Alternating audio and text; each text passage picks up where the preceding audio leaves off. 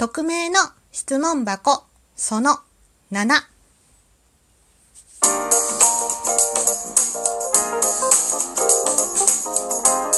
りのねえこれってどうなの？どうも、ひよりです。いかがお過ごしですか？この番組は私ひよりが、これってどうなのって思う日常の些細なことを、個人の独断と偏見でゆるーくお話しする番組です。てなことで、今日のお話。はい。匿名の質問箱その7。はい。やっていきたいと思います。ここのところね、これちょっと気に入ってます。はい。てなことで、えー、実はツイッターの、えー、匿名でくださる質問箱、現時点で、えー、さっき確認した時点で137件かないただいてました。ありがとうございます。イェイはい。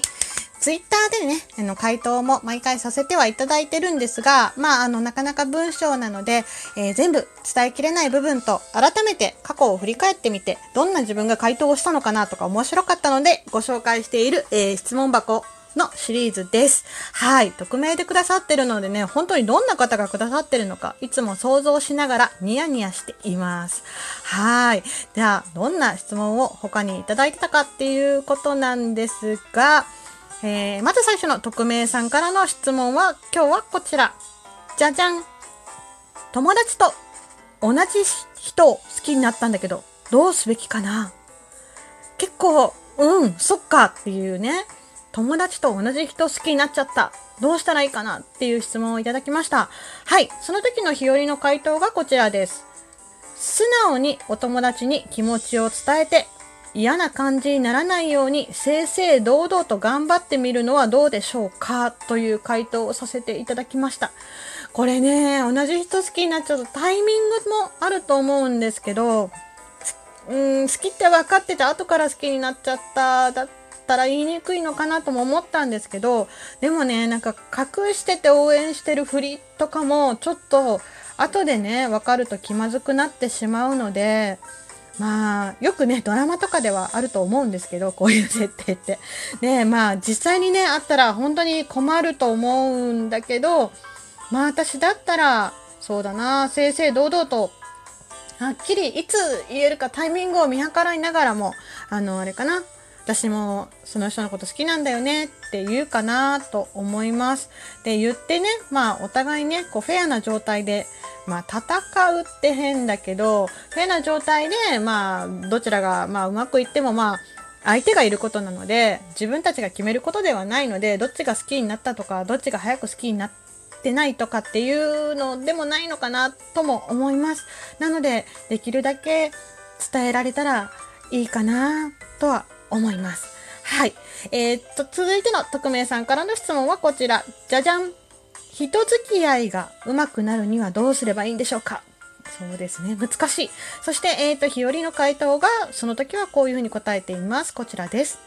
私もあまり上手くないですが、てんてんてん、えーできるだけ素直に相手の気持ちを、相手に気持ちを伝えたりすることかな。思い切って少しだけ相手の近くに寄っていってはいかがですか？って答えてます。まあちょっとね、うまく答えが見つからなかったっていうのもあるんですけど、人付き合いが上手くなる。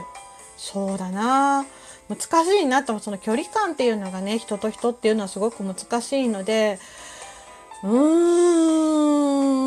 ん、そうだね。素直に相手に自分の気持ちをできるだけ伝えようとか、まあ、ありがとうとかごめんねとかは、ちゃんと伝えられたらいいなと思っています。こう、なんだろう、社交辞令とかももちろんあると思うんですけど、あまりそれを言い過ぎても、なんか相手に誤解を与えるし、こう、あまり悪く思われたくないから、こう、いいように回答しようって、私もやっぱ思っちゃうんですけど、なるべくね、素直な言葉の方が伝わるのかなと思います。変な、こう、例えば何かを誘われて、変な言い訳をして、なんか、変な感じになって断ってしまうよりは、この日は何々があって、こうだからごめんね、次誘ってね、みたいな感じで言えるのが一番いいのかなと思うんですけど、これは本当に難しいですね。人付き合いね。人付き合いねって、はい、思いました。はい。えー続いての匿名さんからの、えー質問はこちらです。じゃじゃん。付き合うときに一番重視する点は何ですか？お恋愛ですね。はい。その時の日和の回答がこちらです。えー価値観が近いこと、尊敬できるところがあることですね。まあ、どっちか一番かが選べなかったというね、一番重視って書いてるので2つ書いちゃった答え。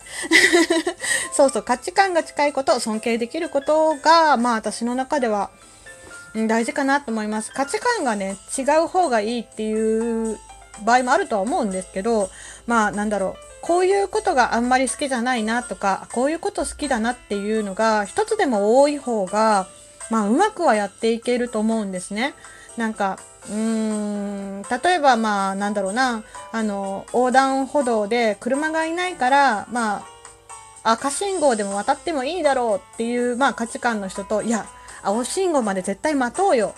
まあ、もしくは、まあ、その時の臨機応変でいいんじゃないっていう、まあ、それぞれの回答がね、まあ、もちろん交通ルールを守らないとダメなんだけど、それぞれの回答がある中で、まあ、それが、そういうような、なんか日常の些細なことが一つでも、えうん価値観が合う方が、やっていきやすいというか、まあ、うん距離を近く取れるのかなと思います。お互い理解し合えて、いい関係が築けるような気がします。あと、尊敬できるところっていうのは、特にどこっていうわけじゃないんですけど、まあ私が自分が苦手なとこであったりとか、例えばこの人のこういうとこいいなってなんか心からこの人のようになりたいなと思える部分だったり、あの自分には到底なれないけど、この人のこういうところ本当に尊敬できるな、人として尊敬できるなっていう部分があることが私の中ではとても重要だなと思います。はい。皆さんは付き合う時に一番重視する点は何ですか？とね、逆に私も聞いてみたいです。はい。てなことで、今日はね、えっ、と、匿名の質問箱その7というのをやってみたんですが、結構恋愛関係のネタっていうかね、質問が多いのかなとも思ったりするんですが、やっぱりなかなかね、こう、聞きにくかったり、することを書いてくださってるから匿名の質問箱っていいのかなとも思ったりします。はい。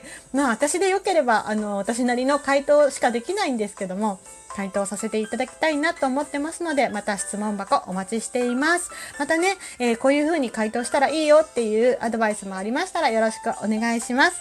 はい。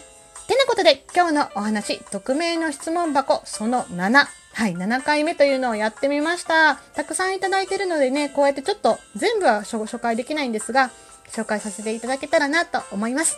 はい。最後まで聞いてくださってありがとうございました。ではまた明日の配信でいつものようにお会いしましょう。ではではでは、また。じゃあねひよりでした。